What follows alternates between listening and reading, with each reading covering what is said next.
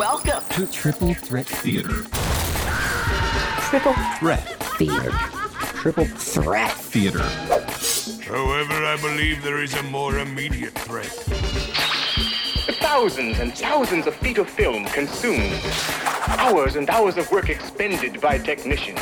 And once it's been erased and shredded, it can be done all over again. As all of you know, I've devoted much of my life to convincing the world that travel through film was not only possible, but necessary to survive. We are back in action. Triple Threat Theater, episode 54. I'm Joe Daxberger.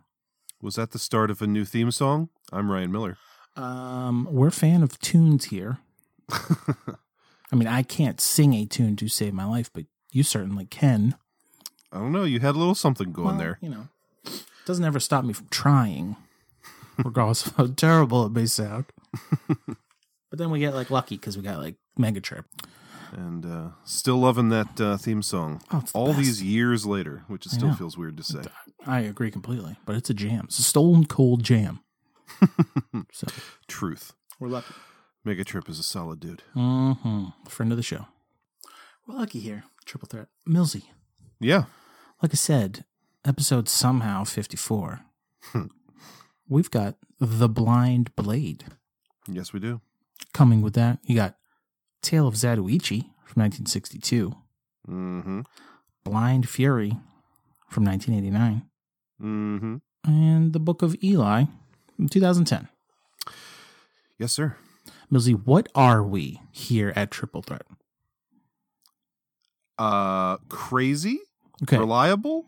Oh, I don't know. It could be either. all those. I was going to say pro trope. Oh, that's absolutely true. All those things plus pro trope. We always joke about like uh, what we're going to put on the merch or the shirt or the Mhm. stickers, and I think Pro Trope has to be the A number one first thing we put on Yeah, the back Something. of The the pile of sticky notes I have, pro trope's pretty close to the top. I'm guessing blind swordsman would count as a trope, no? Uh, yeah, I, I guess so. I mean, any kind of theme that is, you know, utilized on multiple occasions to different ends, I, I guess uh, you could call it a trope. Offhand, the only other one I have is um Donnie Yen from uh, oh, uh, Rogue One. Rogue One. Well, I was thinking about it. Uh, we've actually done a movie with a blind swordsman before on Triple Threat. Scent of a woman? No, he's he, close, but he's not a swordsman. He doesn't have a he doesn't have a sword in his walking stick. not that I remember. oh, okay. He, I'm sure he had some kind of knife on him, being a military man. Yeah. But uh, no, one of the uh, the characters in uh, Ninja Scroll is a blind swordsman. Ah, Yes. Pro trope indeed. it's a little surprising how many of these movies there are, and how many we've. You know, we, this is an episode themed around that idea, but then there happens to be another one we've already done. Mm-hmm. I mean, that's pretty cool. Yeah. So I had never seen any Zatoichi before. Mm-hmm. I know that you have the enormous uh, Criterion Collection box set. Glorious. Is it all 26 movies? It's actually 25. Probably doesn't have the last one, I'm guessing. Correct. Which, I mean, not that I'm like the highest level of box set connoisseur, but it's got to be one of the best ones ever made because it's amazing. It's beautiful. Well, the thing I think is cool about it, and they did the same thing with the Godzilla box set, is uh, they have like a, a unique piece of art for every movie, which, if I'm not Mhm. mistaken, are all by different artists. I don't. I know Ron Wimberly did the cover. I actually don't even know offhand if uh, who did the other ones or if they Mhm. are different. Um, it's got such a cool look to it. But anyway, uh, a it's amazing. B Ryan Miller should definitely own it. C, um, yeah, it's amazing. I said the same thing twice there. Got it. A it. and C, it's amazing, and B, I need to have it. Right. Well, as we record this, there is a Criterion sale coming up in about a month, so anything could happen. I've looked at it a few times. Well, gi- I'm sure you'll give me a heads up when that sale comes around. So then I can be like, oh, remember, you have to buy that. You said on Triple Threat you definitely would. In- interesting. I, I'll uh, I'll have to remember to remind you now. Okay, very good. But yeah, never So- seen Zatoichi. Um, wasn't super familiar with it. I think the first time I really, you know, gained knowledge of its existence is seeing your box set one fateful visit Oh. to Boston at some point in the past couple of years. Nice. Blind Fury, I only had like a tangential awareness of, but I did happen to buy during a sale on Blu-ray Yeah, boy. uh, online not too long ago. You know, Hmm. having never seen it, of course. blind buying it. Wink, wink. Oh, And uh, Book of Eli, I saw opening night when it came out in theaters, Oh. and it was a packed fucking house. I remember that. I believe it. We can get into it during our Book of Eli discussion, but I feel like that was a popular time for that kind of movie. Yeah. So, I just remember, um, you know, normally I avoid humanity at all costs in most situations, but it's true. so I went to the movies by myself to see it like after work, probably opening night, and um, you know, sat away from other people because I usually get there early, and then like as time wears on, more and more and more and more people cram into the theater, and you know, I'm a pretty large person, both uh, length and width. And Heart. oh. But uh man, there was a dude sitting next to me that had to have been like a foot and a half taller than me. Oh shit. And just like, you know, consumed space in his seat and he was wearing like this big ass leather jacket that was just like almost pressed up against my face. That's like I the thing it. I remember. And he loved the movie. Oh, I bet. But uh, jamming. Yeah, that's that's the standout thing I remember from that screening. It's being very close to a man that was somehow bigger than me. For me, uh, I guess similar but different overall. I mean, Zatoichi, I feel like I was just like kind of familiar with from like growing up. I mean, my brother was definitely like a big influence on me on like kung fu movies.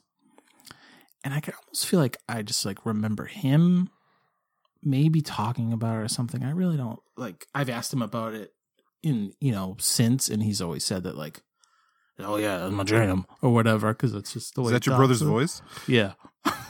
so so um and I can remember just like you know over the years of the internet years of like the imagery popping up and seeing him so it's like a very like familiar with how he looked but like bought it's one of those things bought the the Blu-ray set and like took a while before I actually watched Tale of Zatoichi just cuz finally And how many of the uh, the movies in the box set have you seen?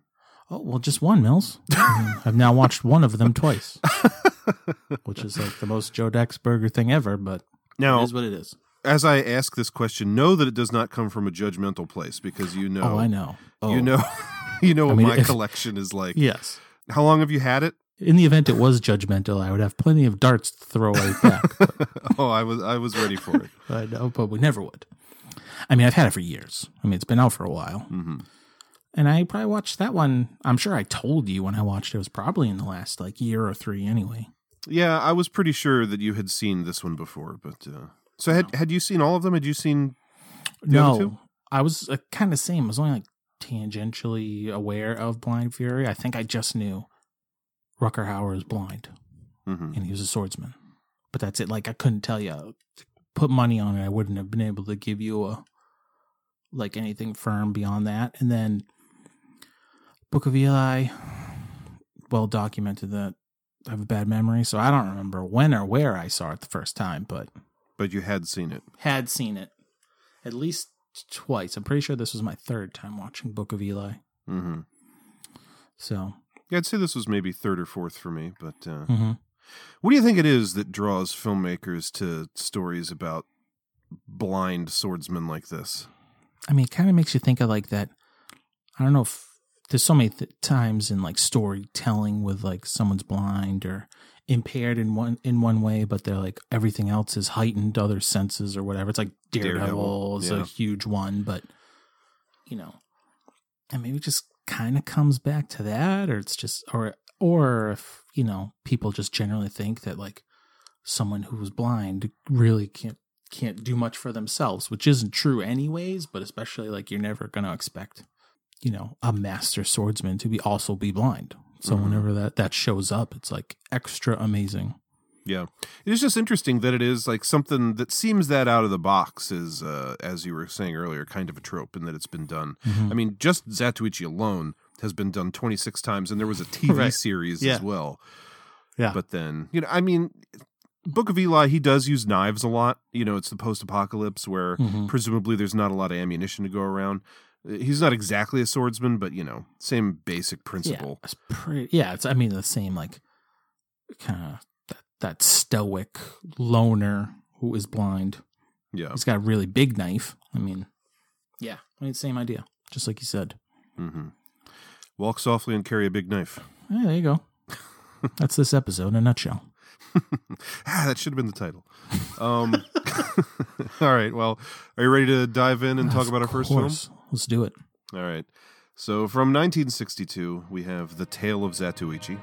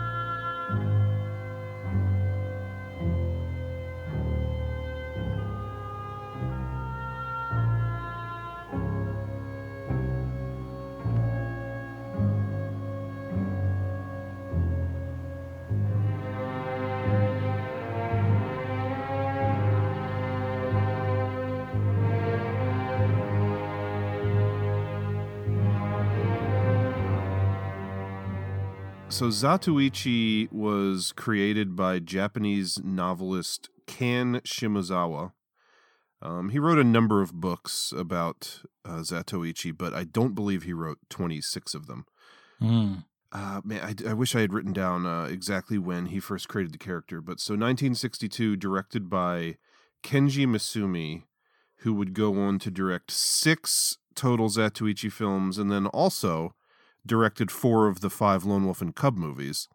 Glorious. Yeah, which Criterion has also put out on a box set. I Oh. do own that one and have yet to watch any of them. But what a career! Have you seen Shogun Assassin?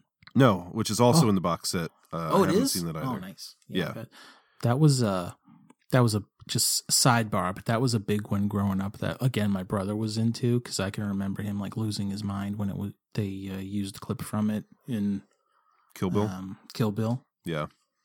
But yeah, I can remember that, and it's it's it shows up. They have a a bunch of lines in there from random Wu Tang songs over the years too. So Yeah.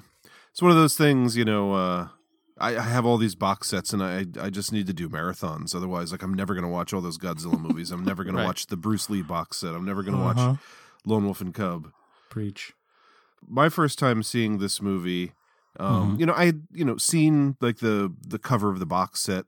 So I guess I kinda had an idea of what the dude looks like. Uh, who um, what's his name? Shintaro Katsu as the character of Zatoichi.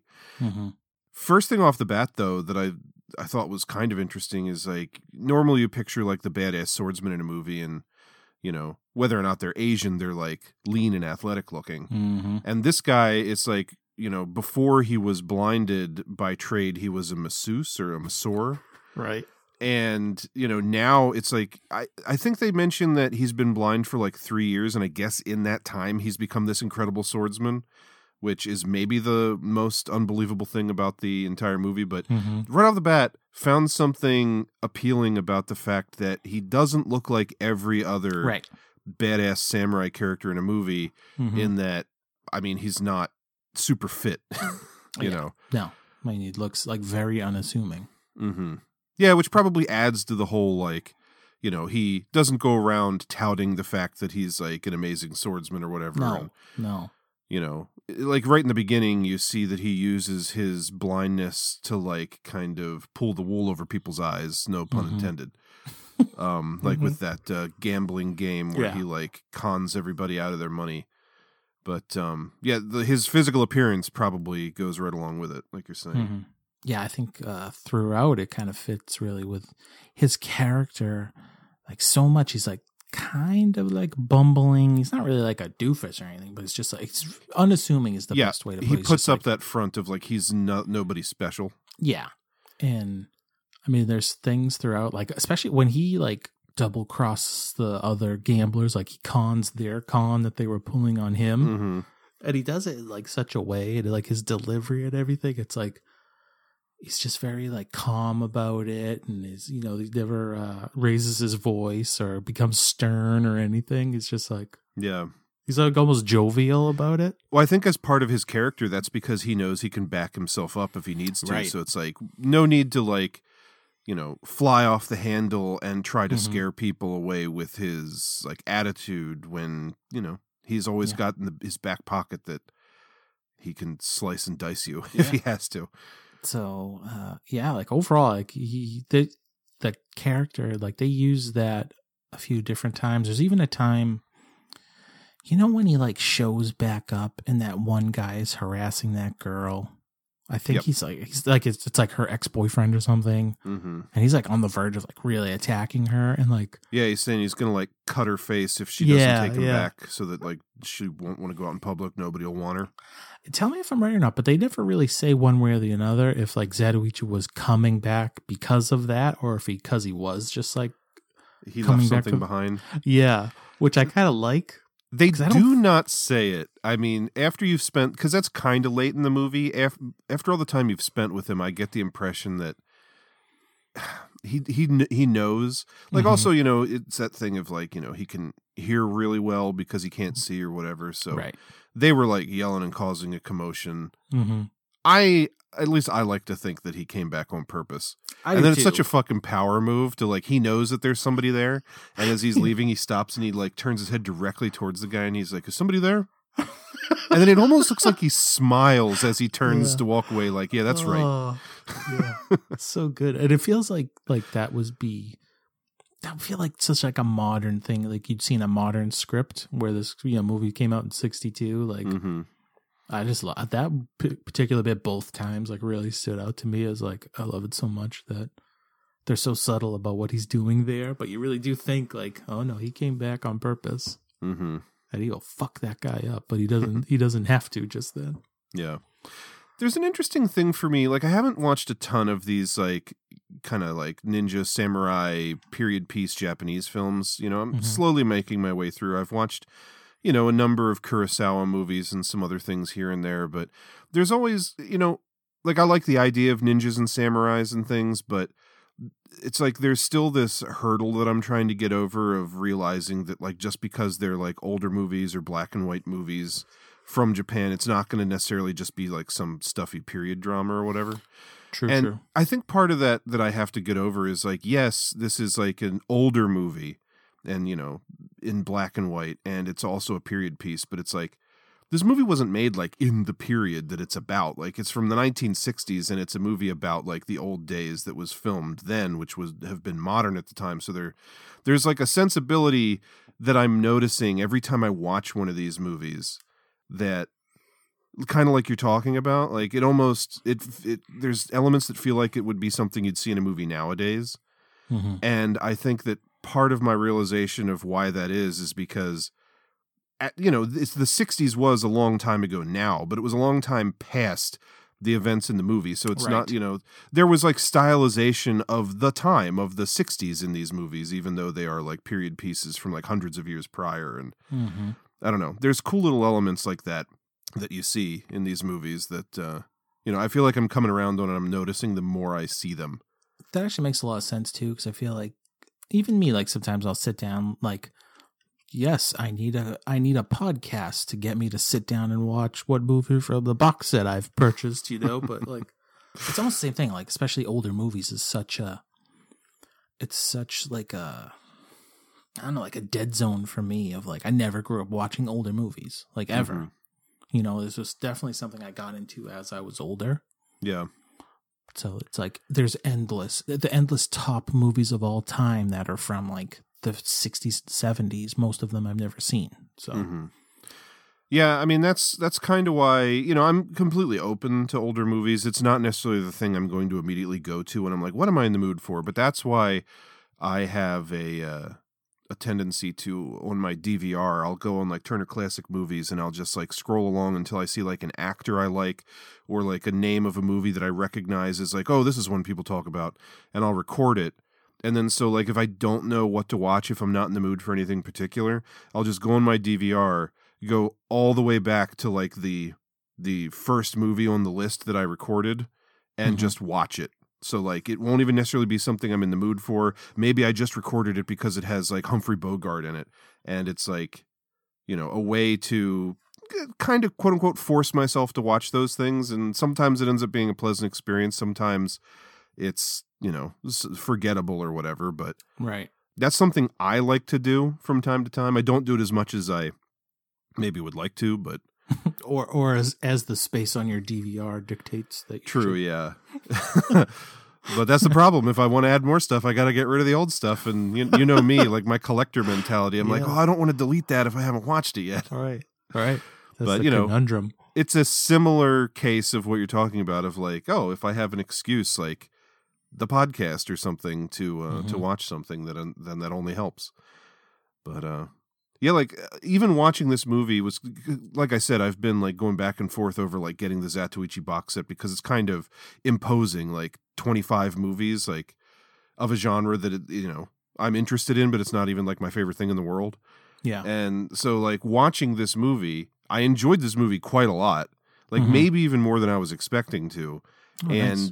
Like I you know doing a little reading about it and finding out that the same actor play who I liked in the role plays Mhm. the character in all of the movies. right, like up until eight, 1989, I believe. Yeah. So nearly 30 He he did like 25 of them and then there was like a TV series and he did all 100 episodes of the TV series. And then he came back in the 80s and uh starred in and directed one final Zatoichi film Yeah. which I'm guessing is the one not in the box set. it's got to be, which is kind of a track now that I like realize that. yeah, But could we do a quick sidebar, real quick? Another Oh. sidebar. by all means. Um, because we're talking about box sets. How do you feel about the Godzilla box set being that book shape? I hate the size of it because it doesn't fit on the shelf. If they wanted to make it like a hardcover book, fine. But But it's like a giant book. yeah, it's book. enormous. It's Okay. like three times as tall as a normal Blu ray. So it has to have its own special place on a shelf, which I do find annoying. Okay. Like I when I was so. younger, I thought stuff like, do you remember the the uh, version of Evil Dead that came out on like special edition DVD where the box was like the Necronomicon and it was made out of like puffy foam? Yeah. Like I used to think stuff like that was awesome. Mhm. As I get older, I hate it because it's not uniform and it doesn't Right. fit with everything else. And yeah. in this day where I have over fifteen hundred Blu-rays, it's like space is a necessity Mhm. here, Mm-hmm. and uh, I don't need like you know my my Blu-ray copy of Aliens of the first four Alien movies is uh like in the base of a like a statue that lights up of like an alien egg, and it's like uh, I I like it was a limited edition thing, and like I thought it was that? awesome when I got it. Yeah, I have it. And, And, it now I'm like, in that- oh, I I kind of want to just like sell it and buy like a twenty dollar copy of the regular Blu-ray four pack. yeah, I have that that Blu-ray four pack. It's nice. Yeah, man, you you're Sure, it slides right in on the shelf very It nicely. does. It's glorious. But uh, But yeah, I'm with you on that book. That big Godzilla book is awesome because the artwork in it is great. yeah, and it's it's like also very big, like, being able to see the artwork nice and big. but Yeah, but I feel like there would have been a some better way. yeah. Who knows? Anyway, Alas. all right. alas. For that second sidebar. But yeah, um, so watching this movie uh, for the show, like this, gave me an opportunity to be like, well, let's just like dip my toe in and see if I really do want to consider getting the Zatoichi box set. And uh, honestly, if they're all going to be like this one, yeah, I, I kind of want to Yeah. get it. Oh, that's the spirit. That's what I want to hear. I really like the fact that. Uh, I mean, it could have gone either way because you know you think it's a movie about a swordsman, like it's going to have lots of cool action scenes or something. Not Mhm. the case. Very little actual swordplay. One of the cool things about the movie, and I'd be curious to know if it continues this way as they go on, or if like a lot of franchises and things, um, it gets more exploitation-y and like amps up the action stuff as it goes on. Mm-hmm. But like I like the fact that in this one it's so small scale story and character driven and it's like you know when Zatoichi first shows up at the uh, like the yakuza house that he stays at, the like leader of this gang of yakuza uh, had met him before, and he's the one who knows that he's like really good with a sword, and all of the other guys who like work for him don't kind of buy it, and uh, it's like right along with those characters, you as an audience member is like, well, yeah, I'm being told that he's great with a sword, but like. I don't know. And you're, you're waiting and you're waiting and you're waiting. And even the couple of instances where there's swordplay, it's not like long drawn out, like swashbuckling fights. Mhm. It's like, you know, when you're really skilled with a sword, like the, the you know, Right. Japanese samurai and whatnot, uh, a fight lasts like eight seconds or Yeah. less. If if that. yeah. I mean, I mean, just you get to the end, and he's killed the other samurai, and the other samurai is in his like death throes, and he goes magnificent.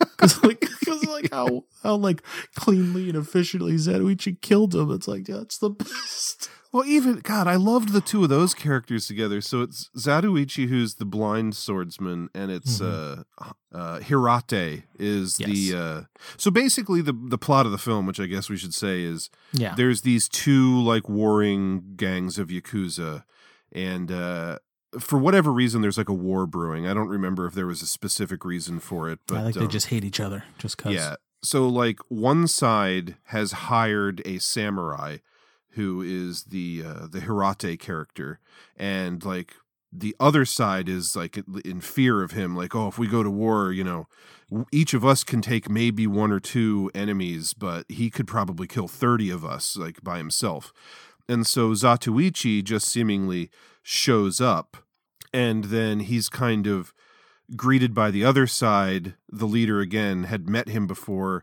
and he's like pampering him and giving him whatever he wants in hopes that Zatoichi will be like their ace in the hole on their side right. and then uh, when Zatoichi and Hirate meet one another, it's like they are just like kind of hired help.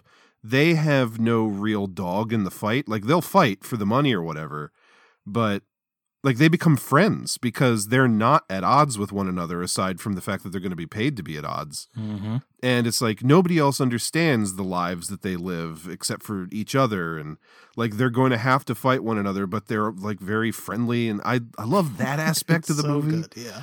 It's like the the respect for your killer. It's like Yeah. I love it. It's so good and then like Hirate he they keep saying that he suffers from consumption and he's been Yeah, drinking a lot. He's, like I he's don't sick. He just like keep going on about being sickly or whatever. But Yeah, he's like sick, and one or two people tell him he shouldn't drink so much because he's going to get worse. So I don't know if it's like alcoholism that's actually killing him or if he has some kind of disease or something. But um, like towards the end of the movie, when the war is like about to happen, he gets really sick and is like coughing up blood. And uh, so that's when the enemy side decides to strike because they're like, oh, their samurai is down for the count. Now we take them. And meanwhile, when uh, even though he's supposed to go fight and kill him, when Zatoichi hears about the fact that he's sick, he's like sad. right.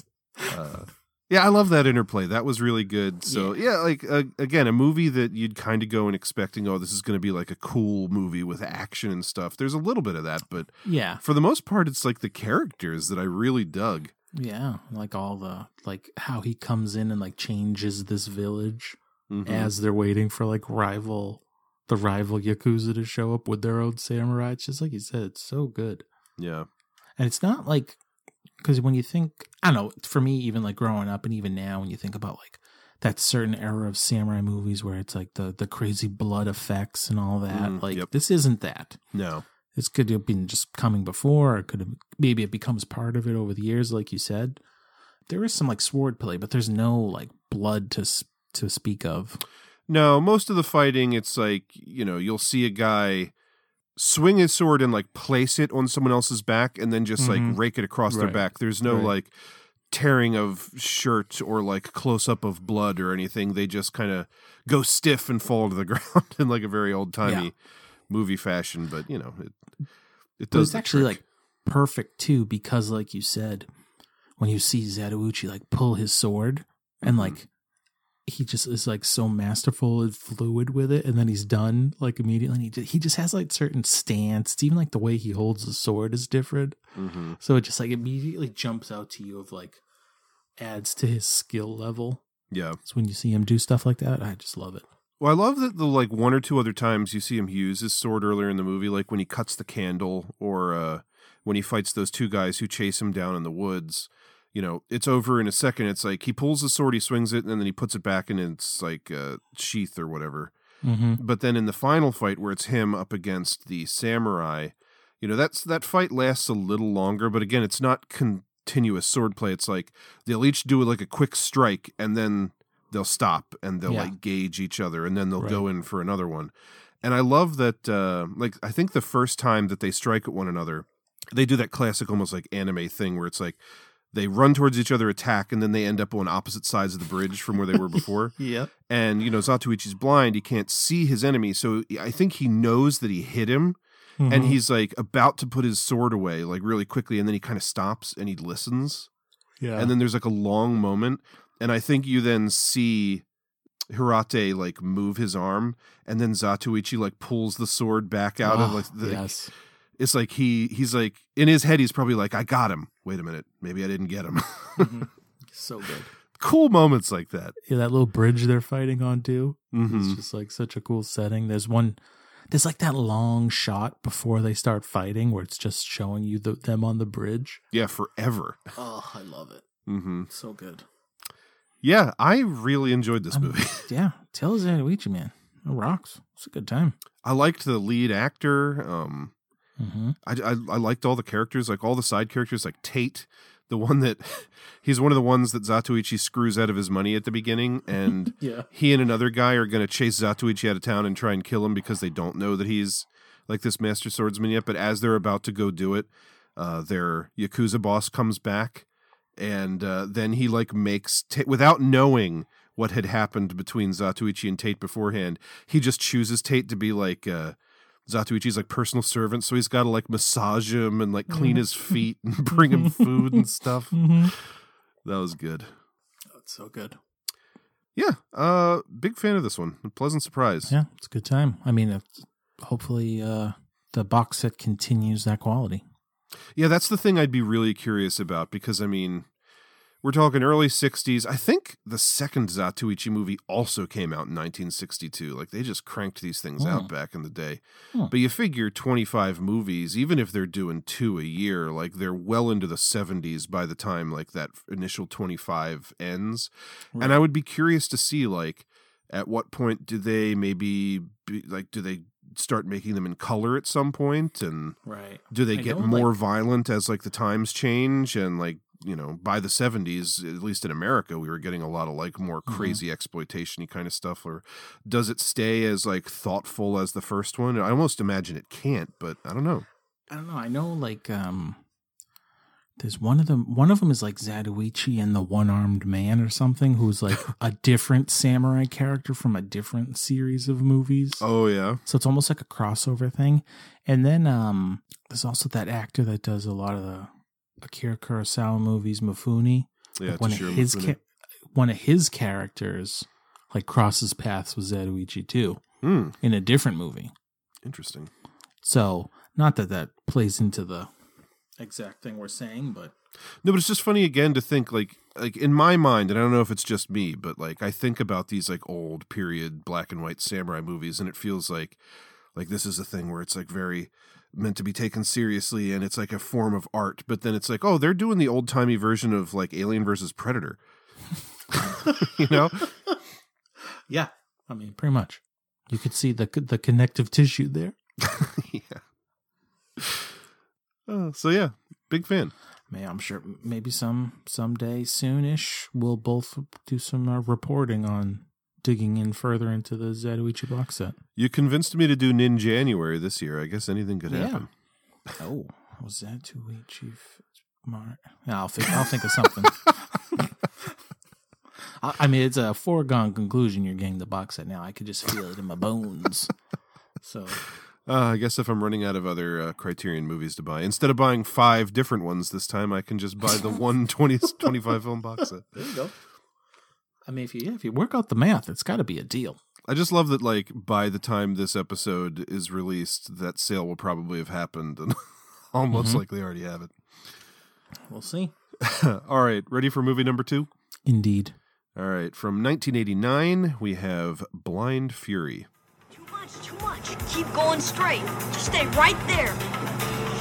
You're going into the left lane. Look out! What's your problem, Jackoff? You blind? Yeah. What's your excuse? Holy shit! Your boy Roy Batty. Rutger Hauer back again. I think this is our third Rutger Hauer appearance on Triple Threat. Wait, give me a second.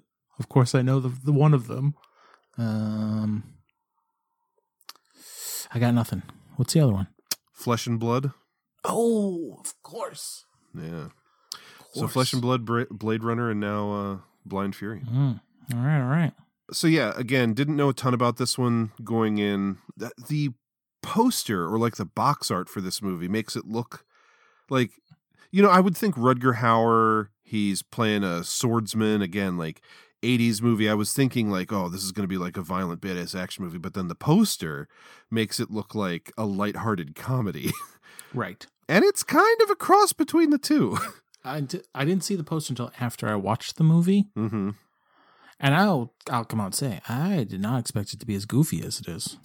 Yeah, it's uh it's violent because there's like blood and people getting their hands cut off and stuff like that, Mhm. but at the same time it's it's kind of like um over the top but with a blind swordsman instead of a truck driving arm wrestler.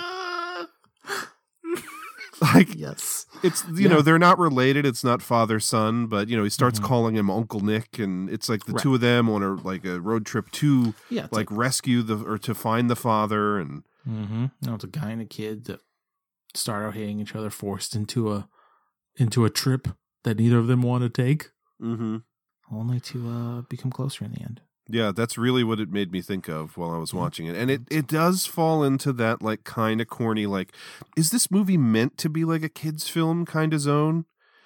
There's enough violence, like actual physical violence in it, that I'm inclined to say no. But I mean, back in the day, you know, Jaws was a PG movie, and like mean, Gremlins 19 was a PG movie. 1989 is a weird ass year for movies, for sure. Yeah.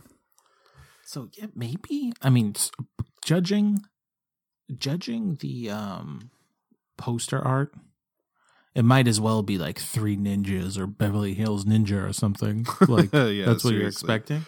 It's so goofy looking. It's so goofy. trying to find i didn't even think to look uh, it, it is rated r so it's not intended to be a kids film but then just the amount of the kid and like it it's got a lot of kids movie content in it i'll just say that Yeah, for sure. but uh, yeah so essentially the story here is that um, uh, rutger hauer and terry o'quinn from lost among other things Mm-hmm. uh, were in Vietnam together and they were like best buds. And then uh, something happens, they get separated. Rutger Hauer is like blinded by an explosion or something and left for dead. And he basically is adopted seemingly by this village of Vietnamese people who at first like make fun of him for being blind and then they teach him to be like an amazing swordsman where he's like chopping fruit in midair and and all this stuff. And then ha- who knows how many years later, he makes it back to the United States and wants to track down his old buddy Terry O'Quinn's character to essentially say, like, you know, I, I forgive you, I guess, for leaving me behind. I mean, that's pretty much it. so he goes to Terry O'Quinn's home only to discover that he's kind of separated from his wife and his son. And uh, little does he know until while he's there at their house, uh, they get attacked and the mother gets murdered. Terry, O'Qu- uh, wife gets murdered. That uh, he's like some kind of chemist, and they essentially want to force him to Walter White some blue drugs for them uh, in Vegas. And uh, so they're This like, is one of your best synopses ever. they're trying to kidnap his son to use his leverage to force him to make drugs. I mean, the drugs are actually blue. Like I thought that was a thing that uh, that Breaking Bad made up. Apparently not. They got it from Blind Fury. Yeah, he's got a box of blue crystals. And then so Rutger Hauer takes it upon himself to travel across the country with the kid to rescue and reunite him with his father. Like I said, I wasn't expecting it to be nearly as goofy as it is. Not that I ha- had expectations, but that I was surprised. Mhm. It's like weird setting too. It's like it's like the Vietnam stuff is like quick, but then it's like you know he's like going through Florida and then the Midwest, and there he's fighting hillbillies in the corn stalks. yeah. Uh, the unkillable, like, huge bad guy played by uh, Randall Tex Cobb. He's a great great villain too. I mean, he's kind of a that guy actor, right? Mm-hmm. Yeah, I mean, I remember him most from Raising Arizona. Uh, oh he's, shit! He's the biker guy Yeah. who I don't think has any lines. And then the other thing that I actually remember him visually the most from is Ace Ventura, Pet Detective. He's in the very opening scene when uh, Ace is like posing as the delivery man to steal the Mhm. dog, the little dog from uh, like the big burly guy. That's him. Oh wow. The opening scene of Ace Ventura. Yeah, just yeah. from watching that movie seven hundred times when I was younger, like his face is course. just burned into my eyes. Uh, yeah, he's definitely got that face. I mean, it's a pretty big role for him too.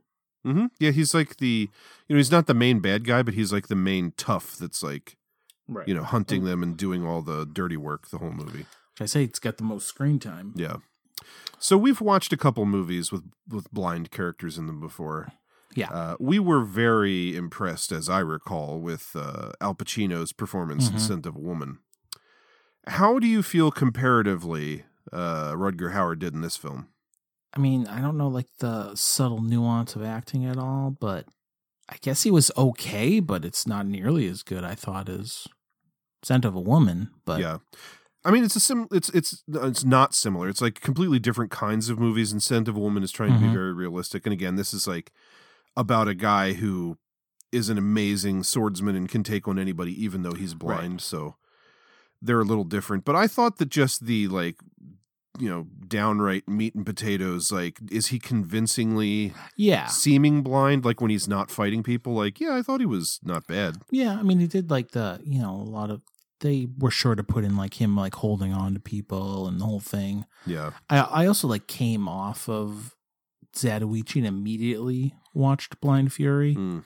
and he's so good in Zatoichi with that that it's like Well, Zatoichi, even his eyes are closed pretty much the Yeah, whole movie until right. the very end. He like opens his eyes when he's like yelling at the uh the yakuza boss, Mhm. and it's it's you know it you know what it reminded me of. Um Did you ever read Preacher, the comic?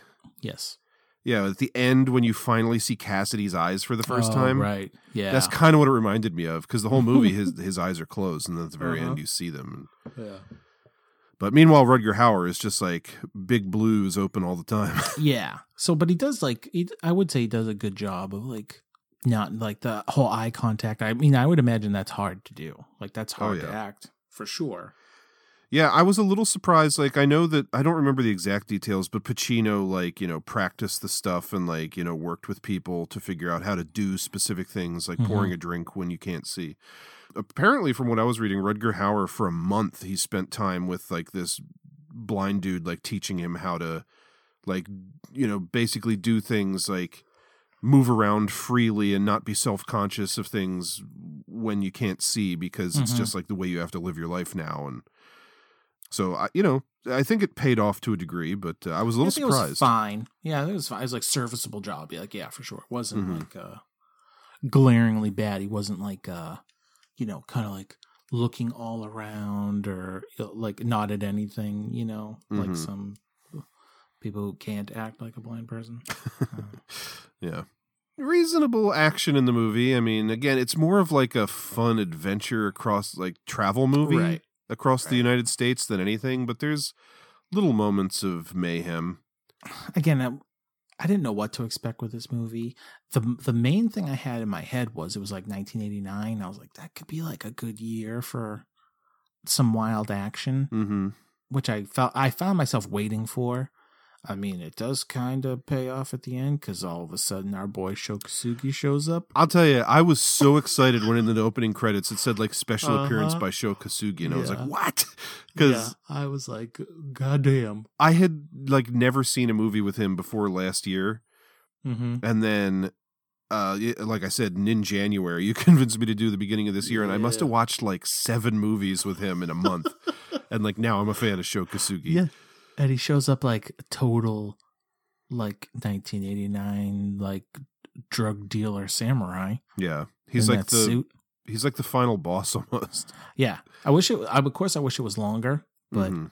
um I mean that part that part was good. There was a lot of like I don't know, you know I don't like I don't like a lot of hillbilly in my movies, so there's a there's a lot of I know about you. unfortunate hillbilly action that I was just uh didn't love. But man, and it, when he shows up, of course I had forgot that I saw his name in the credits. Mhm. So as soon as he showed up, I was like, "Oh fuck yeah!" Yeah, I just wish that like okay, so if uh if Tex Cobb was gonna be like the big you know, brute that gets sent out to do the dirty work.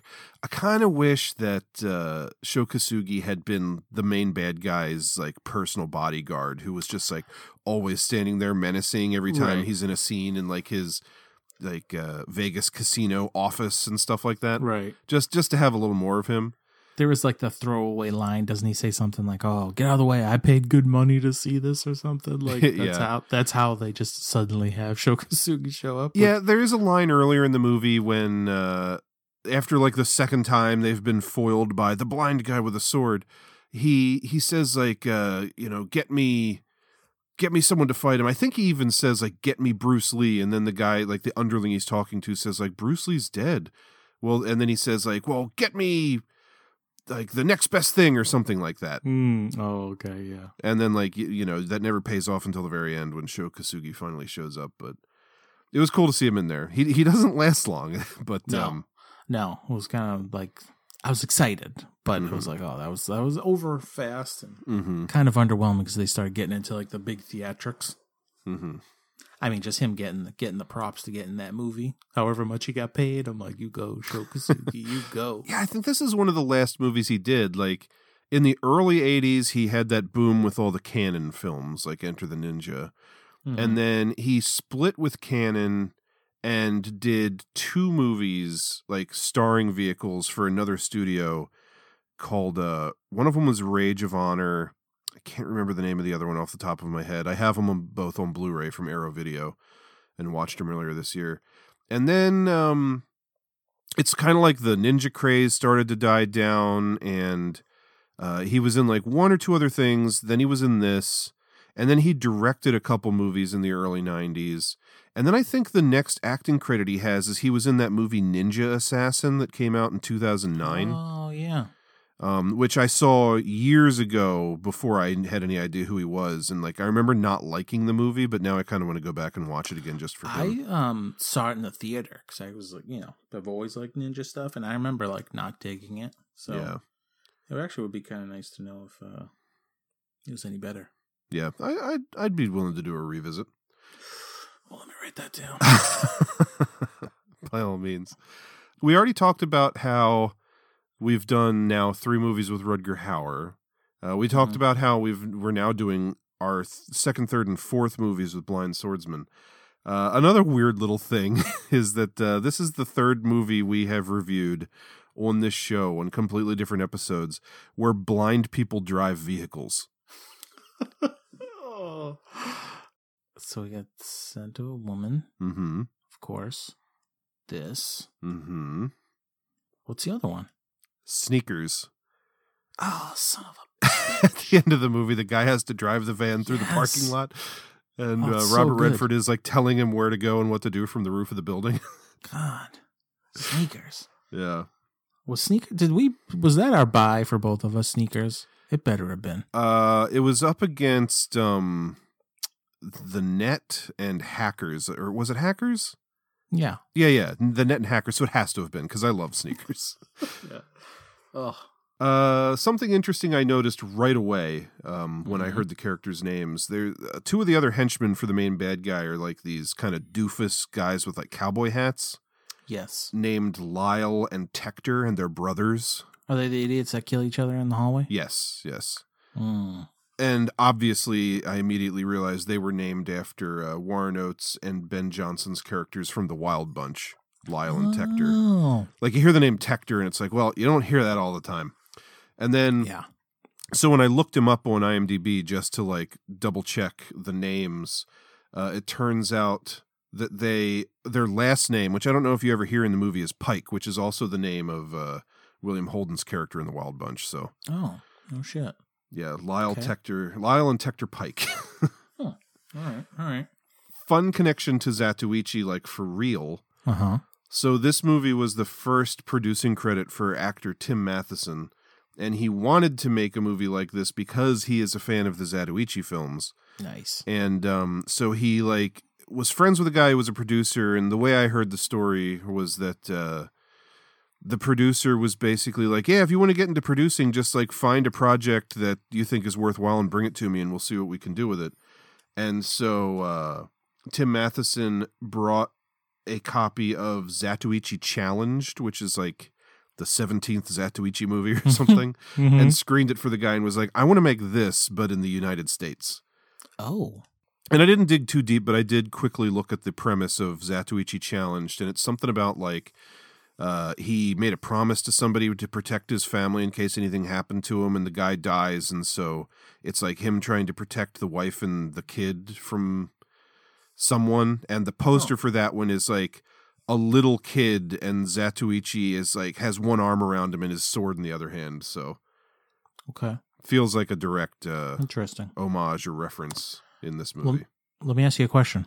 Yep. On a scale of, I don't know, one to seven, Okay. how much do you dislike this child actor? Seven being I like him the most, and one being I like him the least. Sure. He's probably like a four. I didn't think he was Oh. bad. All right. Interesting. He wasn't great, but uh, did, did you No. have a strong opinion? Um, he got less annoying. At first, I was like, "Ugh, he sucks," but Mhm. it wasn't as bad. I did end up looking up later that he was like one of the kids from like Step by Step or whatever, because he did look familiar. He was also on Baywatch Yes, for like 30 saw that too. He's got like the most like 1989 ha- uh, kid hair ever. It's like a kind of a wild mullet, but Yeah. yeah, I was kind of curious because at first it definitely started out. I was like, Oof, this kid is going to be rough, but it was fine. In addition to obviously Rutger Hauer, Terry O'Quinn, there the uh, the actress who plays the kid's mom. Yes. Did you recognize her immediately like I did? Well, only in that I know I've seen her before, but I still to this day, to right now, can't place exactly what I know her from. Something about her eyes. Like Yes. she's got these like weird smoky gray eyes that almost make her look like she's got that that shit that uh, Vin Diesel did to his eyes in Pitch Black so he could see in the shine? dark. Yeah. Her eyes shined. that like I don't even know how to describe it. It's just like nobody else I've ever seen has eyes like hers. Uh, And I immediately was like, I know where I've seen her before. Another triple threat connection. Right. She's in Leviathan from our very first episode. Oh. She's like the corporate bitch on the other end of the like the TV screen when they're trapped down below and they Oh, want to get out, and she's very calmly just like, "I'm sorry, but there's nothing I can do." And then, uh, uh, what's his name? Um, RoboCop punches her in the face at the end.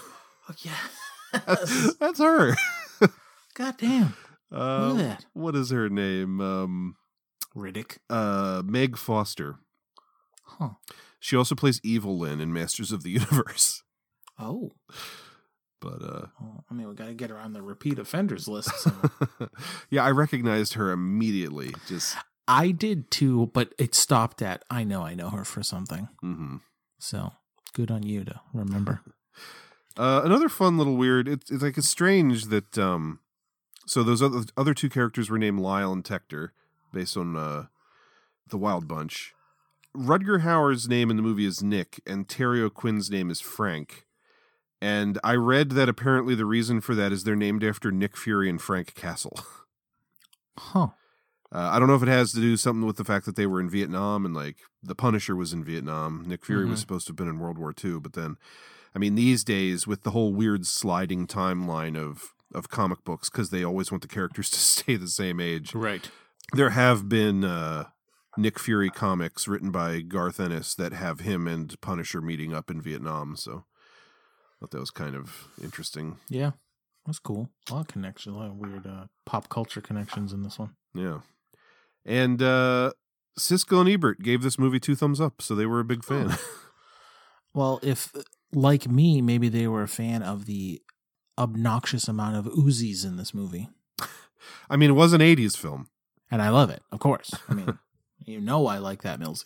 I think I wish that this movie either was rated like PG or, or yeah, probably PG and was like less violent and like more silly, or I wish that it was like much more top. extreme. Like it, it exists in this weird middle ground where it's like rated R, but it feels like with a couple of cuts it Mm-hmm. wouldn't have to be. But I almost wish that it was more crazy and Yeah. had like more Sho Kosugi action and stuff in it. Even like in the end, with like we were saying with Zatoichi, like he almost is like playing a character of like the bumbling disabled man, Mm-hmm. but in actuality, he's like stone cold badass killer. Yep. I don't know if Rutger Hauer's playing that or if that he is that, you know, the whole time. It's His Yeah. character's kind of weird in that regard. Like, yes, he's like a badass and he's good with the sword and everything, but he doesn't have that kind of like I don't even know, kind of like swagger that Zatoichi does. Of Mm-hmm. you know, he's like he like Zatoichi knows more than you do about every about everything. It's Yeah, like- yeah. You you get a little moment in the beginning when Rutger Hauer first makes it back to the U.S. and he's like in that little diner and there's the dudes trying to steal that woman's purse and then he Mm, acts like he's just like a bumbling blind man and he like takes all those dudes out. Like that's the only time it really is. feels like he's got the one up on everybody because after that he's just like fighting basically the same group of guys over and over again and then by the halfway point of the movie the main villain has gotten word that he's like this great swordsman and so he wants to get like a you know a sword play henchman and it's like the cat's out of the bag so it's like he can't play the like you know kind of innocent but nobody knows I'm going to kick your ass in 5 seconds kind of character. Exactly. Yeah, so he doesn't like he doesn't like I don't know. I hate to say he doesn't sell it, but again, just coming off of Zatoichi and going immediately into Blind Fury. Mhm. I don't know if I was expecting him to play it the same way, but he doesn't. So it's Yeah, I it's- would guess say it's just interesting. I think it's the writing. I think that it's just it's not as well written as Zatoichi probably. Right. right. I like the basic idea. I think the cast is pretty good. Um, I think Rutger Hauer is good in the movie. Like, you know, he ended up convincing me more than I thought he would that he is like a blind dude who can sword fight. Because I mean, it's fucking Rutger Hauer. He's Mhm. like a fucking giant of a man. you know, he's Right. you know a little older at this point in the movie, and but uh, yeah, I don't know. It wasn't bad. It it was not my favorite. It's it's fun. Mhm. You know, it's got some fun to it, but Yeah, I just think, think it could have been more fun if it chose a side. a hundred percent. Yeah, Shout out to Sho Kosugi for life though. of course. All right, uh, third and final film. Please. All right, from 2010, we have The Book of Eli. Is that thing loaded? I don't think it's loaded. One way to find out. Look, I need that book. I mean, I want the book.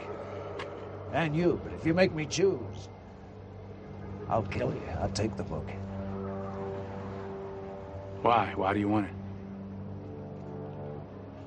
I grew up with it. I know its power. And if you read it, then so do you. That's why they burned them all after the war. It's just staying alive is an act of faith. Building this town is an even bigger act of faith, but they don't understand that. None of them. And I don't have the right words to help them, but the book does. I admit. I've had to do things, many, many things I hate to build this, I confess that. But if we have that book, I wouldn't have to. I imagine.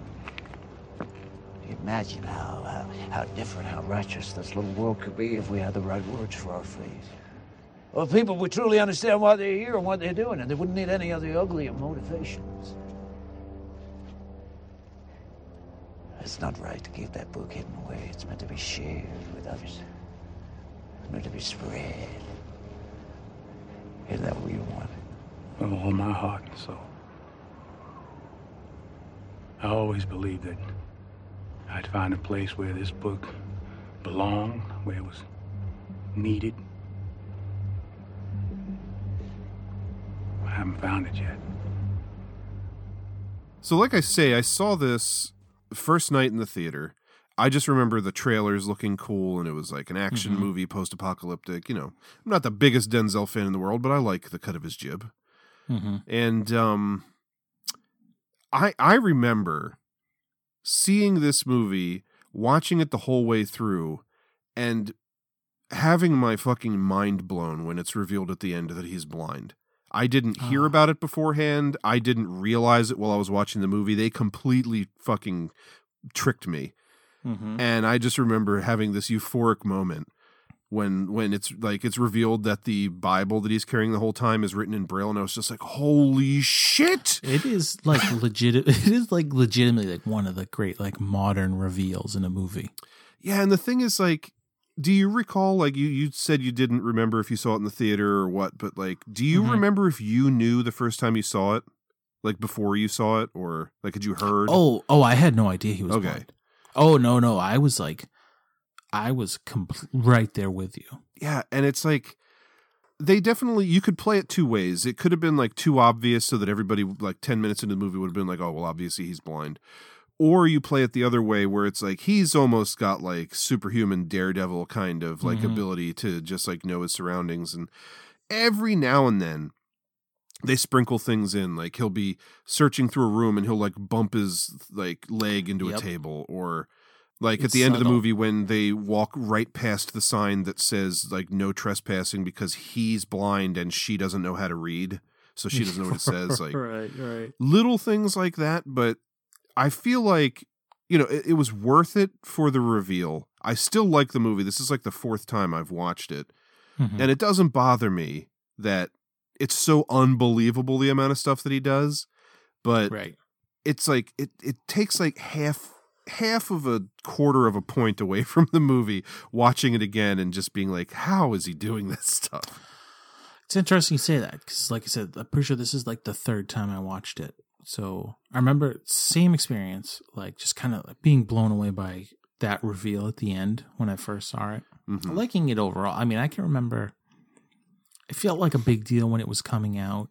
I mean, Denzel's like always been hot in the streets in one way or another. I mean, this was like late. I mean, this was probably. I mean, this is like going on probably like ten years after Training Day, and not necessarily like a renaissance because he's been steady working, but this is when he was starting to get more into, you know, action. He was doing um, what's that action movie? He's Equalizer? couple of Equalizer. I mean, there was a Deja Vu. Like, oh yeah he's getting into like those those type of movies. So this was like part of that. So I can remember it being a big deal, Mm-hmm.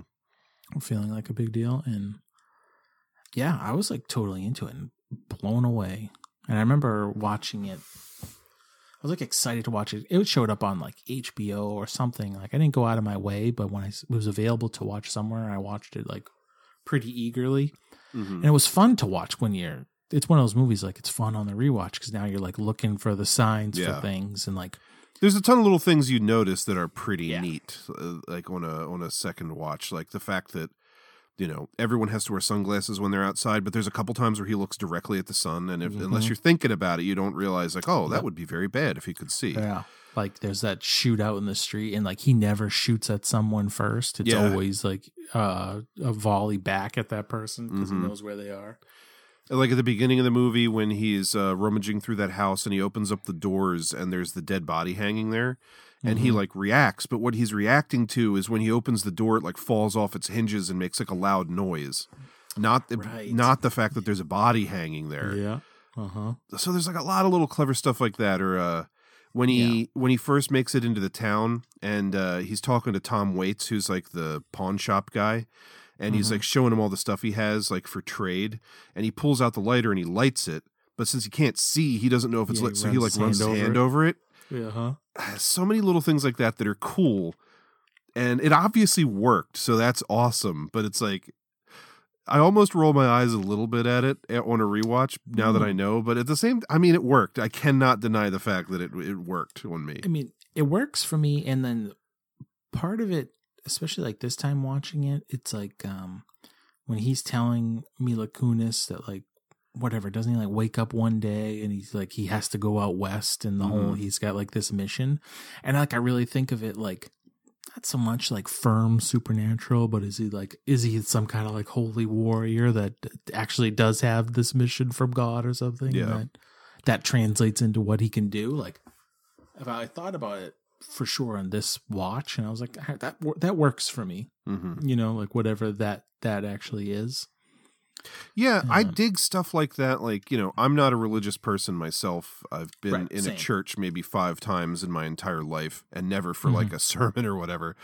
But, um, you know, there is a part of me that maybe because of that, because I don't like really believe that I like when movies and like comics and fiction stuff uses religion like almost as a, you know, uh, like a like a plot device, like a Mhm. fantastical Oh. element, something I'm like r- right with you yeah, something like this or like The Exorcist. Like I'm I'm not religious in any way, shape, or form. Like I don't believe in demons and stuff, but it's like the fact that there are so many people who do believe and like that movie takes itself 100% seriously with Mhm. you know the religious aspects of it like i find that movie fascinating like whenever there's Yep. a little element of that and stuff i i dig it and this definitely is one of those I mean, I run the gamut. I'm, I'm similar. Like I went to private school growing up, but not religious anymore. When you know was or whatever, but same on the actual same wavelength with you. But it runs the gamut. Like even like crappy movies. I think of like like that movie Legion with like the fallen angels. Like Yeah. I love that Paul kind Bettany. of stuff. I love that kind of when they use, like you said, religion as a plot device in those Mhm. regards. I love that shit. yeah So that, like I said, this rewatch, like the third time, like I knew that was the case the other times, but really like clicked with me this time of being like, it, yeah, it's not even about him like being some trained fighter. He might have been whatever, but it was like this. It felt more like this is like a, a holy mission, and I was like, that that makes more sense to me now. Yeah. I, I'm trying to think of a way to put into words exactly what I was talking about. And uh, it, it's kind of like how, you know, you have The Lord of the Rings is like the classic, like most well known, especially after the movies, like version of fantasy. And like every other thing that's fantasy that's come since has like basically riffed on it. And, you know, everybody knows what elves are and dwarves are and stuff now Mhm. because of that. So like you can do your own fantasy story now and you don't have to explain that shit to people. It's just like part of the public consciousness and now you can do whatever you want with it. It's it's kind of like that with religion that like I'm Mm. aw- I'm aware of enough of it and like the the cultural zeitgeist of it that I can read a comic like Preacher that it's like it's it's almost as though that were a fantasy comic but instead it's like a you know Christian comic where it's it's taking all those tropes and using it in its own weird fucked up ways and like doing twists Mhm. on things. Mhm. And I love seeing that kind of stuff done in a movie like this, like on a on a kind of minor scale, but Yeah, like it's subtle the way they go about it, but mhm. yeah. So like yeah, I don't know if they if if, if within the framework of this movie he's actually like hearing the voice of God or something like that. It could go either way, and I don't I don't need to know. Like I'm happy not yeah. knowing. Yeah, yeah. I mean, sometimes I want the firm answer, yes or no. In this, I don't. Yeah. It's they, they're subtle enough with it, and they show you like enough fantastical things that I'm like, yeah, that works. Yeah. Like I like. I mean, even him just being able to fucking recite the whole Bible for crying out loud. That's Mhm. got to be a superpower in itself. Just it's such a cool idea. And I mean they back it up as much as they can by saying he's been reading it every day for 30 years. So like it's Mhm. enough that like you know, I can buy it for the sake of the, of the movie. Like, you know, it's that thing where he spends the entire movie trying to protect this thing and then he loses it or lets it go. And it's like, well, all is lost. No, it ain't because we have Right. this crazy fucking twist coming for Yeah. you. So good. Yeah. Alcatraz press. Like, I'm gonna have one Bible on my shelf. I want that one. Gary Oldman as like the crazy Mm-hmm. villain who even, you know, he's got a little bit of logic to him. Like he's going to save the world by becoming an evangelist, like a televangelist Mhm. almost. Right. Pretty much. It's a nice this movie's got like a nice level of like post apocalypticness to it as well. Mhm. Like there's some semblance of society. Yeah, it's not full on everybody's wearing like assless chaps and spraying Right. silver paint in their mouths, but it's Yeah. It's not like the road where it's completely desolate and like you're just Yeah. walking around waiting to die kind of thing. Mm-hmm. Yeah, like it- they're trying to get it back together. So I like I like that level. Mm-hmm. My people are still horrible, you know, in like roving tribes of like disgusting beast men that are, are cannibals. Yeah, every person that you meet, you have to check them to see if they have the shakes. I was actually reading about that after watching the movie just to see what that was all about. And I guess it's a real thing. I forget the the term for it, but if if a human consumes uh like the spinal column and brain of like other humans enough then it will like affect your like nerves or something and it will it'll, like make you well like the first thing that happens is it makes your limbs shake Damn. how fucked up is that That's fucked up. Real fucked up. Yeah, because rewatching it this time, I hadn't seen it in a couple years, and they're like checking to make sure people aren't shaking, and I'm like, is it? Am I forgetting there's some form of like mutants or zombies in this? But no, it's Mhm. just like people are eating other people and fucking up their bodies. Good old fashioned cannibalism, Millsy. Yeah. like what what's got to go on in your body that you now have involuntary shakes? Like what is that? Too much to spinal you? fluid. I don't know. I love I love when you know they uh, roll up on that old couple of cannibals. Oh yeah. It, is, I, it made me laugh. I probably laugh every time. I definitely laughed out loud this time when Gary Oldman and his crew roll up. And someone says something, and the old lady's like, "I know what the fuck I'm gonna do," with the gun. Oh. yeah, those two are good. Yeah, That's a that's a fun little action sequence at that house. it is. Yeah, I mean, I got RPGs, Millsy. Yeah. Some of your favorite machine guns. Looking Ray Stevenson with the RPG. Yeah, all your jams. Yeah, I like him better in this than I do in uh, Punisher Warzone. Is is it Roy Ste- Ray Stevenson's fault how bad that movie is? It can't be. Side sidebar number three. okay, so I have not seen that movie since the theater, so I'll admit that Same. while I really disliked that movie, yes, things have made me want to give it another look. Part of it just being Mhm. time. Uh, Mhm. One of the other things is the fact that fucking now that I've watched The Wire, McNulty is the villain in the movie, Oh. and I had no I- idea who he was back when I saw it. and I had I had seen The Wire at that point, Oh yeah, and then saw that, and it was Still like bad? it was like extra painful. yeah. He's also in um, three hundred. I think Who I remember. McNulty? Yeah, Really? yeah. Wow. Uh, I mean, I hated. I well, I didn't hate. I didn't like 300 either. I've only seen it once in the theater. I, I might have to Mhm. give that another look now. Wait, let me write down. yeah, these McNulty, trio. There's some fucking like romantic comedy that he's in with like Julia Roberts that I saw Oh. a bit of on TV not terribly long ago. I don't remember what it was, but This episode is coming up with itself. Punisher Warzone 300 and some romantic comedy. Oh, I love it. I love this. I love this thing of ours. Um, I'll say Ray Stevenson looks good as the Punisher. I liked his getup in that movie. yeah, he looks like the kind of Garth Ennis, like bigger, kind of older, Yeah. slick back hair, like kinda got Italian like a- Punisher. He's got like that kind of like bomb disposal collared get up thing that I thought Mhm. was kind of cool. But yeah, that movie's hot garbage. Yeah, I don't remember a ton about it, but I do remember Oh, not liking it. street street rubbish. That movie. Yeah, it's it's the the one movie I've seen in the theater with former guest of the show, uh, Doug Miller. oh man, Him and don't. I and uh, one of uh, my Jesse and my friends from uh, the Kubert School, Andre, went to see uh, Punisher Warzone together in the theater, like the day before Jesse got married when we were in love. Washington for his wedding. That's amazing. Yeah. Well done. Anyway, Well done. Anyway. uh, but yeah, Gary Oldman always always good as a bad guy. Mm-hmm. Dig him in this. I'll tell you who I could take or leave is Mila Kunis.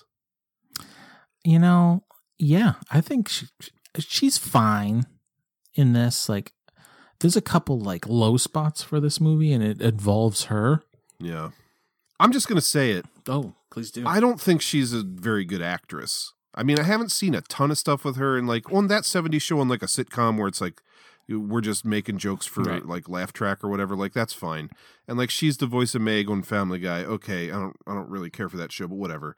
But like the couple of things I've seen her in, this is one of the like bigger like dramatic performances I've seen Mhm. her try to give. She just it feels like she's never emoting. She always has. It's like she's a robot that's like never quite got enough power to move its facial expressions. Yeah, she got a bit of a monotone thing almost even. Yeah, it's just like she's not um she's not committed or something. She's like, okay, I'm in this movie about like Yeah. the the future or whatever. Okay, I'm just gonna go do my thing or something like. I, I just don't think she's that great or convincing of an actress, and she's definitely the weakest link in this movie to me. Yeah.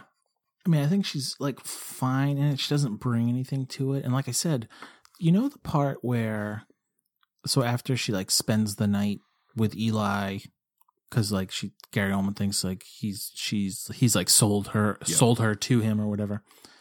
And then like she immediately comes back and she's like she's like, "Mom, I have to show you something." And they do like the like food prayer. prayer. Yeah. It's so like her delivery is so awkward in that. It's like a bad scene. It feels like they just had to get it out of the way to move the plot along. Mm-hmm. Like every time I've watched this movie, that part stands out to me. It's like so odd. Like that would just never happen. Yeah. Like regardless of like those circumstances, like that wouldn't be, you know, what you would do when you first come back after. if like, she was like a, a six year old, then yes, you like mimic shit Right. that you've seen. Sure. But like she's, you know, at least supposed to be a teenager, if not like early twenties, I would yeah, think. in yeah, for sure. Like, But then I- she just like pulls. It's just so. It's like an awkward thing that I don't feel like anyone would just like suddenly pull on their blind mother out of nowhere just to. yeah. It's only there to get the plot going, and it just it Mhm. always just stands out to me as like weird, and her her delivery of it is like just awkward. Yep. So yeah, I'm I with you on that. I don't know if I've ever even seen her in another movie besides this. I know I have. I'm struggling to think of anything at the moment. Most of the stuff that I've seen her in is like comedies. Oh, but- she's in like a yeah. Uh, what is that? Uh, Sarah Marshall, Saving Sarah Marshall. Forgetting Sarah? Marshall. Yeah, Marshall. yeah, Yeah. yeah, No, I've seen that, but yeah. So I'm with you. She's the weak link. Fun fact: Kristen Stewart turned down the role because she was filming, uh, or she it was going to conflict with like one of the Twilight movies she was making at the time. Oh, And the thing is, like, I am not a big Kristen Stewart fan either, and I also feel like you know, there's that term "resting bitch face." I feel like her and uh, Mila Kunis have like resting. Somebody turned off my power pack face. Like, where she just like I don't think she's great at emoting, and she just has like weird choices of like physical ticks and stuff. Mhm. So I feel like she would have been a not a better or worse choice for the movie. It's just weird that those are the two women they chose for this. Where I think that uh, there's probably a lot of people who could have brought more to the role. But hmm yeah, I'm with you. I mean, for me, it doesn't it doesn't ruin it, but yeah, there's those. uh, I mean, kind of just throughout. It's kind of she's kind of bland and like I said, she's the weak link. I still, you know, it doesn't ruin it like you say, but must be pointed out. hmm uh, fun little bit parts for Tom Waits and Malcolm McDowell. hmm Oh, Malcolm McDowell, Millsy, showing up in this movie, looking like Doctor Robotnik from Sonic the Hedgehog. Tell He's got some I'm pretty wrong. wild hair. So he's there's this one scene where like they're out, they're like out on the lawn with like Eli's grave, and he just shows up. He's got the sunglasses on and that hair, and I'm like, God damn, looks just like Doctor Robotnik. Yeah. And then of course I pulled up a picture of Doctor Robotnik, and I was like, I'm right. this is just like him. They missed out. Should have been him instead of Jim Carrey. Oh shit. Although that Sonic the Hedgehog movie was like the first time Jim Carrey felt like Jim Carrey again in like 15 years, but Oh. Let me just that, write that. that's a down. Conversation for another one. time. I mean, it's just one of those episodes. Quick Sonic the Hedgehog sidebar. Uh, Here's something that I thought was kind of interesting, and it didn't even occur to me until you said something earlier in the show that uh, one of the only other movies you've seen with a blind swordsman character is Rogue One. Mhm. Uh, this movie is written by a guy named Gary Whitta, who co-wrote Rogue One. No, no shit. Like I wrote that down as like a little factoid, like, oh, that's another movie I know that he's he's worked on. And then you made that comment earlier, and I was like, oh, he's like ripping himself off. Oh. Everybody- Everything's borrowed from something, Mills. also, the co-writer of After Earth with uh, M Night Shyamalan, which oh dip, I didn't hate as much as everybody else, but it's not a great movie. It's just forgettable. I saw it. I don't remember a damn thing about it. Yeah, I know they crash. yeah, and uh, Jaden Smith has some kind of crazy sci-fi sword weapon that can like take any shape or something. That's all I remember. Yeah, don't even remember that. Uh, this Fair. film Fair enough. directed by the Hughes brothers, Albert and Alan, who also gave us Dead Presidents, which I believe you're a fan of, along with me. Oh hell yeah! And uh, have you ever seen From Hell, the Johnny Depp uh, Alan Moore Oh, adaptation? No, I never have. Yeah, they made that too, and I think that's a solid movie as well. Hmm. Uh, also directed Menace to Society, which I've never seen. That's a good one too. And one of my favorite little factoids about this movie are you a fan of or are you familiar with the comic artist Chris Weston? Mm, no, I'm not familiar. He's got like a very detailed style, like very realistic, detail, like super detailed. Like think um, uh, Geof Darrow, but like less quirky and goofy. Okay. And so I've been a fan of him for a long time. I dig his stuff. This movie was the first film he ever did like production design and storyboards on. Mm-hmm. So I guess like the Hughes brothers are fans of him and uh after this movie, like immediately after this movie, they were uh supposed to start working on a live action adaptation of Akira, Oh. which I always think is a bad idea no matter who's attached to it.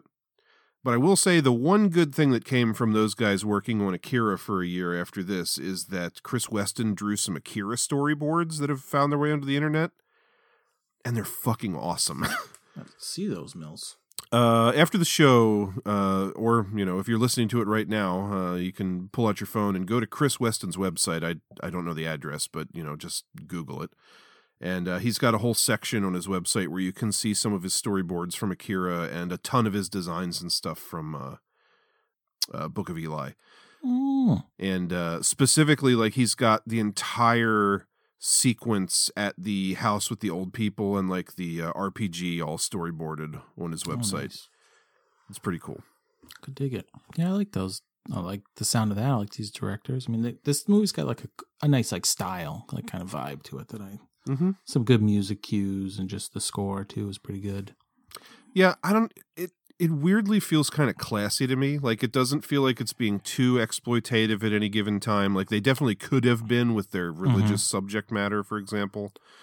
You know, it's violent but not overly so. It's like uh you know, a kind of realistic post-apocalypse again. It's not like a crazy Mad Max future or something and it feels like there's real stakes and it feels like somebody really actually like sat down and thought out this version of the post-apocalypse and like yes. how it happened and i love that like little backstory about um you know they, they never give super like detailed examples of like what caused the war but essentially saying like you know everybody nuked one another. The, we blasted a hole in the sky and the sun came through and scorched everything and killed everybody.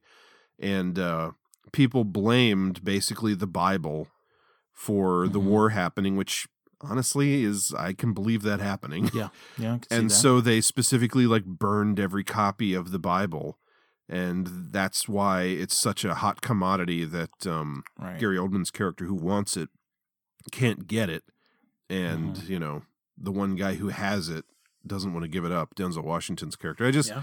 it's a really great premise it's one of those it's premises like a well that's like thought out premise. yeah it's brilliant in its simplicity and i just think to myself like man i wish i'd thought of that Mm-hmm.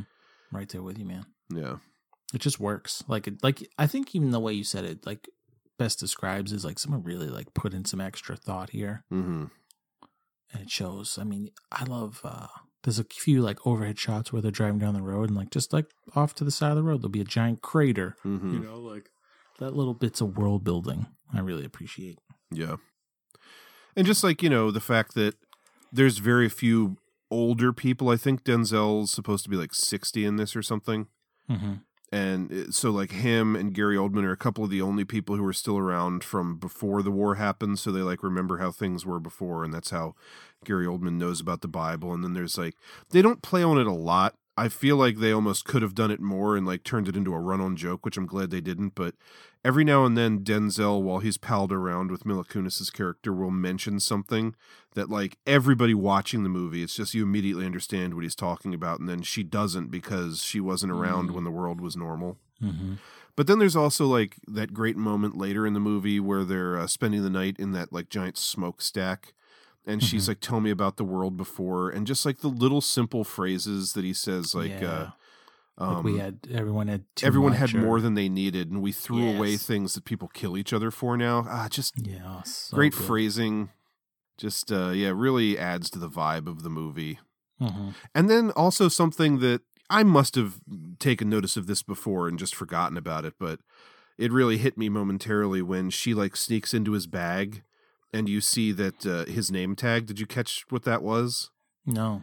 Um, it's like his name tag that says his name Eli, and uh, Mhm. it's from Kmart. Like before the war, he worked Oh. at Kmart, and now he's like the savior of the planet. Right. It reminds me of like uh, Saving Private Ryan, where right at the end of the movie they ask Tom Hanks, who's like this kind of badass leader, Oh, like, right, "What did you do back in the real world?" And he's like, "I'm a teacher."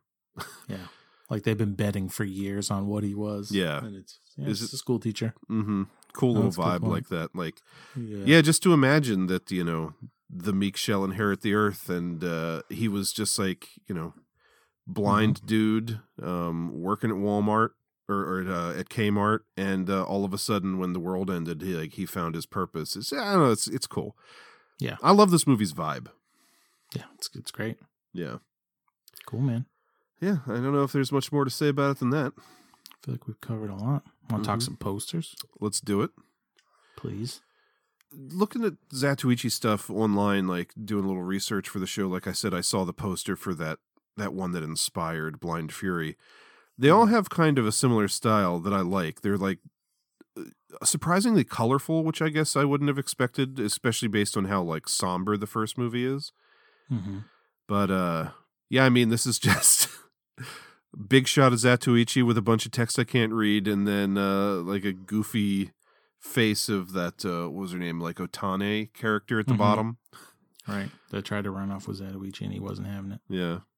Yeah. I mean, it's it's appealing. It's just cool. I mean, it's cool. It's Zatoichi. It's cool. Yeah, it's very much like a product of its time. Like if you, if we wanted to like I am I see something like this, I know it's an old poster. It's got that like Japanese vibe which I'm kind of familiar with and I'm immediately like yes, this is like appealing to me. Mhm. if we were to tackle it from the angle of like what we normally do with these posters, like what does it tell you about the movie? Yeah. Nothing. Like maybe if I could read the text, it would help a little bit. but uh, yeah, I mean, for all intents and purposes, how are you going to know he's blind without being able to read something about it? I guess, Mhm, unless they did mhm. like a close up of his eye and he had like cataracts or something, No, that's a good point. like milky eye. But um, I don't know. I like I give this a, a, a pass just because it's like it is visually appealing. The colors and the uh, the Yeah. kind of layout. Yeah. You know, Cool pose. we've seen some Asian posters where it's just it almost looks like uh like a punk rock show like gig poster with just like Yes. cut out images everywhere, and it's not that, so it's not super busy. Mm-hmm. So I'm with you. you know, maybe maybe we didn't need the little goofy head at the bottom, which just makes me think of like a, an "I Dream of Jeannie" ad or something. But Yeah. yeah. Like someone was like, oh, we have to put another head in there yeah. for the ladies. hmm I don't know. Maybe she was a name actress and they just wanted to get her face on the poster. I'm not familiar with her. go. That too. Blind Fury. Millsy. they're so- Millsy. Yeah. He he may be blind, but he don't need no dog. I didn't write this down, but I did read an anecdote about uh, when the producer took it to the studio. He had two two taglines that he pitched them. One of them was this, but just the second half of it. He don't need no dog. I I can't remember what the other one was, but they were both really stupid. I mean, he's a he looks like Crocodile Dundee. with a Yeah. sword. that is exactly what this poster makes you think of. Just the the fucking smile on his face, the goofiness of the whole thing. Oh, I mean, it you know, it's in a like 1980s painted poster style that I like. For sure. And I can't even say I like dislike the image. And I mean, we talked about how the movie is kind of goofy, but this looks like it's a poster for like uh like a Leslie Nielsen. Oh, I was just gonna say like Naked an Gun, yeah. or a, a Jim Carrey farce or something. Mm-hmm. Yeah, It does have an Uzi on it though, so that's got to earn some I points mean, from you. yeah. I mean, the sharpest sword in the world, chopping that top of the Uzi off like that. but yeah, So yeah, I'm torn because I don't know. I I like the style of it and the intent, but Mhm. actually, and I like for we don't always get this with posters. Like I like the Rutger Hauer in red, the Blind Fury in white, and the rest in the kind of blue. Like that looks good to me. I mean, did they do that purposefully so that you're like, yeah, it's got a samurai sword, but it's an American film, baby, red, white, and blue. I mean, maybe, but at least it's just like all very clear at the bottom. Yeah. like that. It's in that little bounding box down there. Mm-hmm. Millsy, Book of Eli, Millsy. Yeah. The poster's not the strongest thing about this film. It's certainly not. It doesn't it doesn't give you? a, but uh, like I said, at the time, plenty of people probably just need to see Denzel with a gun. Mm-hmm. And I mean, admittedly, that's kind of all it took to get me into the theater. like, it probably could have been a cooler shot than just his head. Right. But, uh, yeah, I don't know. It's, it's not like an amazing poster. Yeah. Product of its time in the same way Blind Fury is. Mm-hmm. Break it down for the people, Millsy. Give it to them.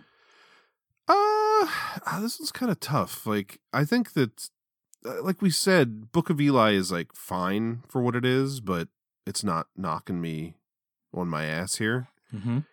I think, I guess I would have to give it um, two ounces of water Oh. from that uh, little little well that Mila Kunis Mhm. leads him to. Okay, I like it. Zatoichi, it, it it is what it is. Uh, like I said, it's kind of hard to judge because it's like another language and everything. It's appealing just because of the colors and everything. So I, I find it hard to like criticize this poster too much because, you know, Yeah. it's that old timey Japanese poster style, which again, it is what it is. yeah. So we all love, really. But yeah, this one's gonna get uh, three of the finest bottles of sake delivered to the temple for Hirate. I like it. And Blind Fury, like, again, love the style of it. Something about just how silly it is. I don't love the execution. Yeah. It's the smile is what I think ruins it. That it really, yeah, it really hurts it, the facial expression. So, um, that one's, you know, it's also going to get a three, but in this case, it's going to be three little clay dinosaurs carved by Billy or whatever the fuck the kid's name was. Billy. oh man, the dinosaur. Well done. yeah. Take a bow, Mills. just funny that that dinosaur is like the through line of the whole movie. Yeah, seriously. He catches it again at the end. Right. It's like big and awkward and shit. Like it's not some tiny little thing. Like Billy just pulls it out of his front pocket.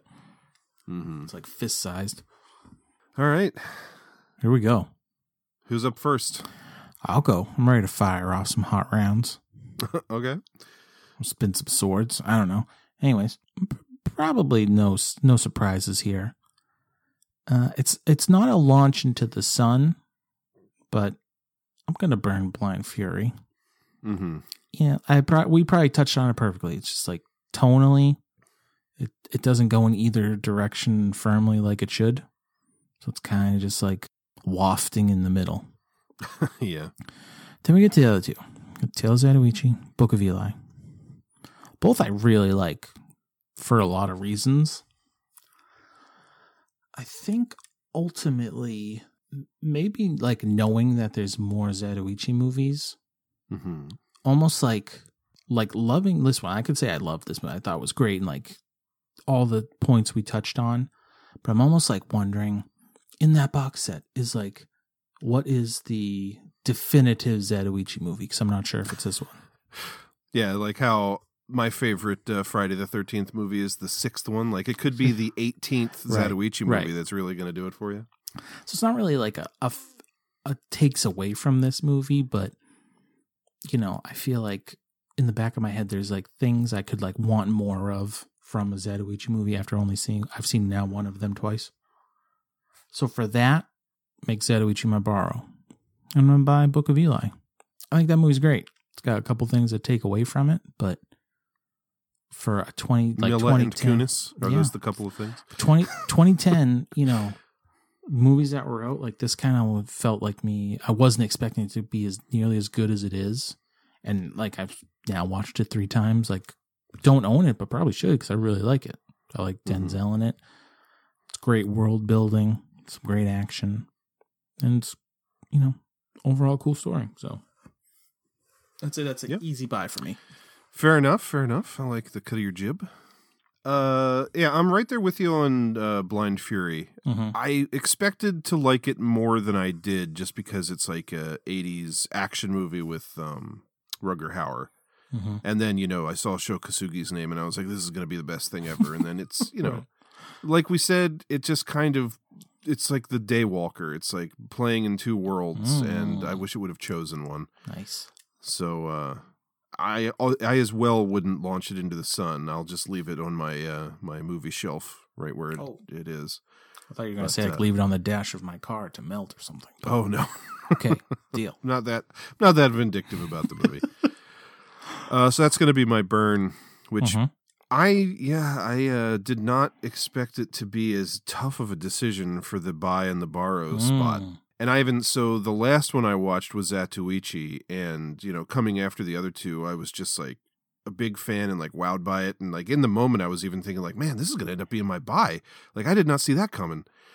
Admittedly, though, like even just a couple minutes ago, talking about the Book of Eli and running through all of like the the pros and the things we dig Mhm. about the movie and like dissecting it a little bit, makes me realize all over again, you know, a couple days removed from watching it, how much I really dig that movie. So like this is definitely a tougher decision than I expected. But um I think uh simple fact of the matter is as of right now, Book of Eli has uh, withstood the test of time over the course of I think like four viewings for me Mhm. And it does you know fall a little bit more into that realm of like my type of movie being like a more action heavy movie and like the post apocalyptic stuff and the weird like sci-fi and religious elements we talked about.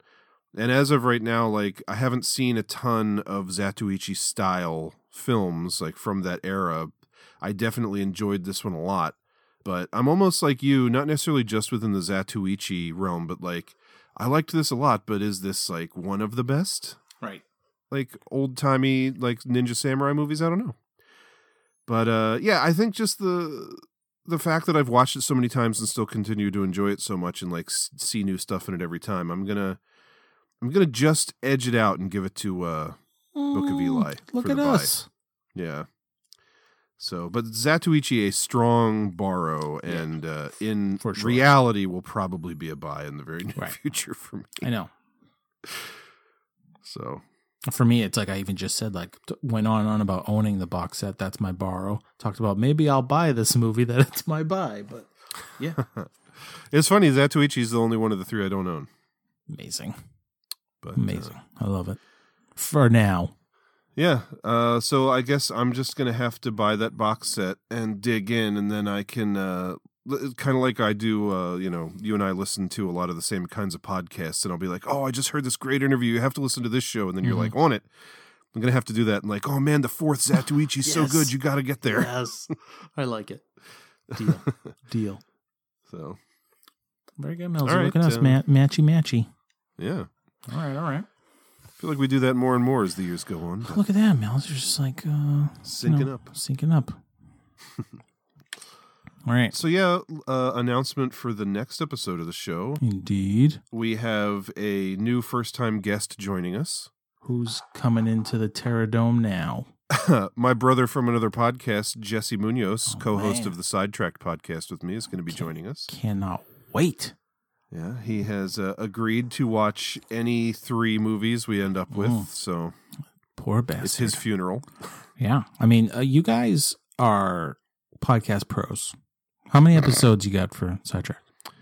Uh, we're over we're over 600, like I love it. significantly over 600 at this point. Get it. Love it. Can't wait.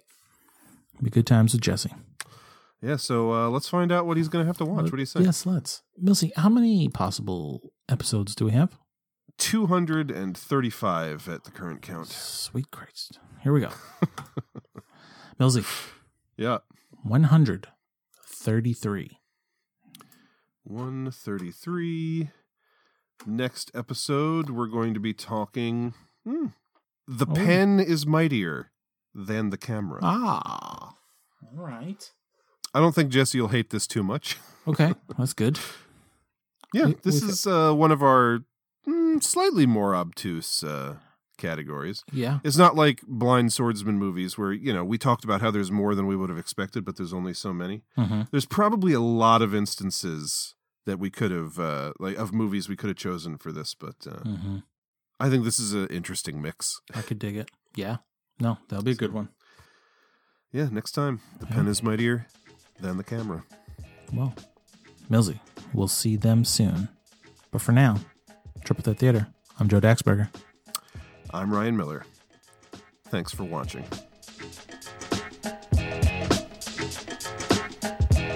That was one of the finest movies I've ever seen. They ought to make them all like that. None of this nonsense about social matters. People don't go to the movies to see how miserable the world is. They go there to eat popcorn and be happy. Be happy, happy, happy.